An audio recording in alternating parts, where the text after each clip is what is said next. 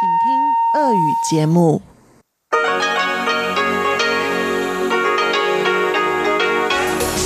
эфире Международное радио Тайваня. Здравствуйте, дорогие радиослушатели! В эфире Международное радио Тайваня и вас из тайбэйской студии приветствует ведущая Анна Бабкова.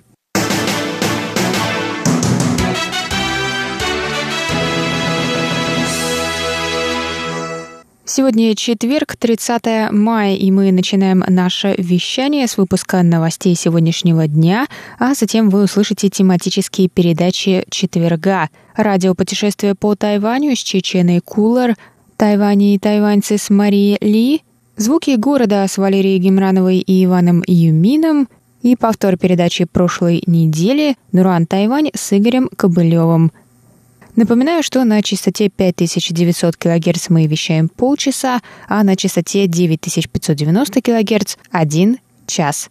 И также любые передачи вы можете прослушать на нашем сайте ru.rti.org.tw. А теперь к новостям.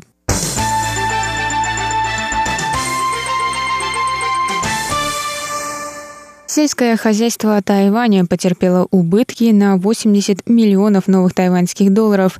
Это около 2,5 миллионов долларов США. Это произошло после нескольких дней проливных дождей, об этом рассказал глава Совета по делам сельского хозяйства Чен Диджун в четверг 30 мая. 17 мая в результате мощных погодных фронтов на Тайвань обрушились сильнейшие ливни.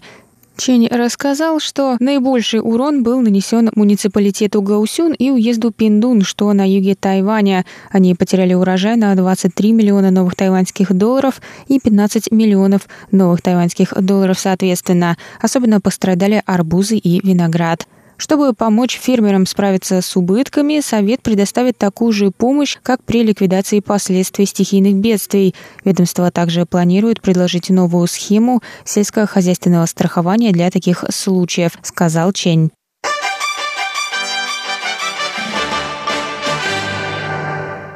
Глава исполнительного юаня Китайской республики Су Чан отметил 30 мая, что Тайваню не удавалось принять участие во Всемирной ассамблее здравоохранения в течение последних трех лет из-за давления со стороны Китая. Однако Тайвань не перестанет прилагать усилия для достижения своей цели. Су сказал, что проблема здравоохранения не знает государственных границ. В условиях глобализации каждый человек имеет равные права на защиту своего здоровья, добавил Су. Он подчеркнул, что для достижения этой цели весь мир должен работать сообща, и Тайвань способен делать значимый вклад в мировое здравоохранение. В этом году на мероприятиях Ассамблеи 16 стран-союзниц и 8 стран-единомышленниц Тайваня высказались в его поддержку. Кроме того, Министерство здравоохранения и социального обеспечения Китайской Республики опубликовало 30 мая на своей странице в Фейсбуке минутный видеоролик, в котором показаны достижения Женевской группы активистов в поддержку участия Тайваня в Ассамблее. Тайвань участвовал в ассамблее с 2009 по 2016 год в качестве наблюдателя во время потепления в отношениях с Китаем. Однако после вступления на пост президента от Демократической прогрессивной партии Китай стал блокировать попытки Тайваня принимать участие в работе международных организаций, включая Всемирную организацию здравоохранения.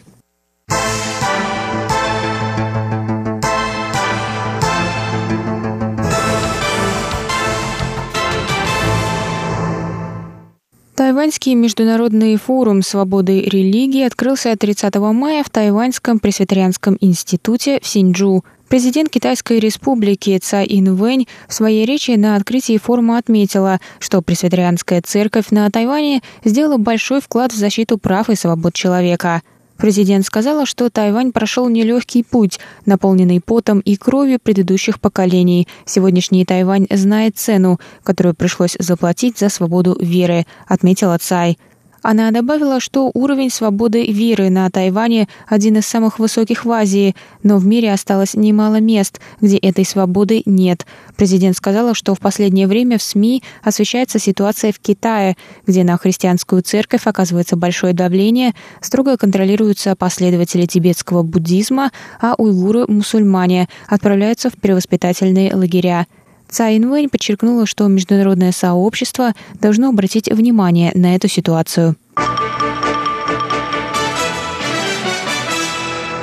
Комитет по реализации правосудия переходного периода опубликовал 30 мая четвертый список жертв политических репрессий после инцидента 28 февраля. В список вошли 2006 человек, которые были незаконно осуждены или приговорены к смерти на Тайване в тот период – Инцидент 28 февраля – жестокое подавление восстания против правительства Гаминьдана под руководством Чен Кайши в 1947 году. Жертвами репрессий, по разным оценкам, стали от 18 до 28 тысяч человек. Упоминания об этой расправе оставались под запретом до самой отмены называемого «белым террором» военного положения в 1987 году. Со времени своего основания в 2018 году комитет опубликовал четыре списка незаконно осужденных жертв политических репрессий во времена белого террора. На данный момент в этих списках значится 5837 человек, с которых официально снято обвинение. Среди них защитники демократии, в частности, сотрудники редакций журналов «Формоза» и «Свободный Китай».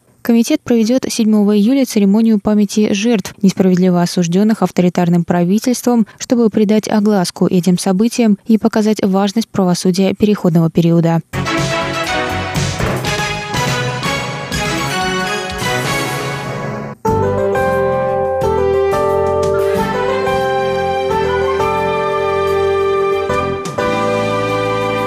А сейчас прогноз погоды. Сегодня в Тайбэе было до 31 градуса тепла, прошли кратковременные дожди.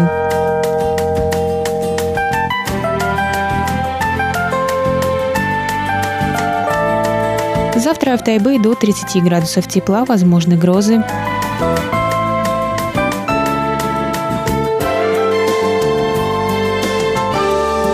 В Тайджуне завтра до 31 градуса тепла, возможны грозы.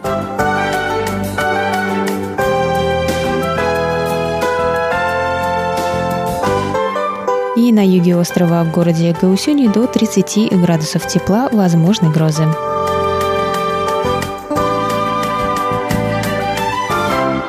Это был выпуск новостей за четверг, 30 мая. Для вас его провела и подготовила ведущая русской службы Анна Бабкова. Далее в нашем эфире тематические передачи четверга, а я с вами на этом прощаюсь. До новых встреч!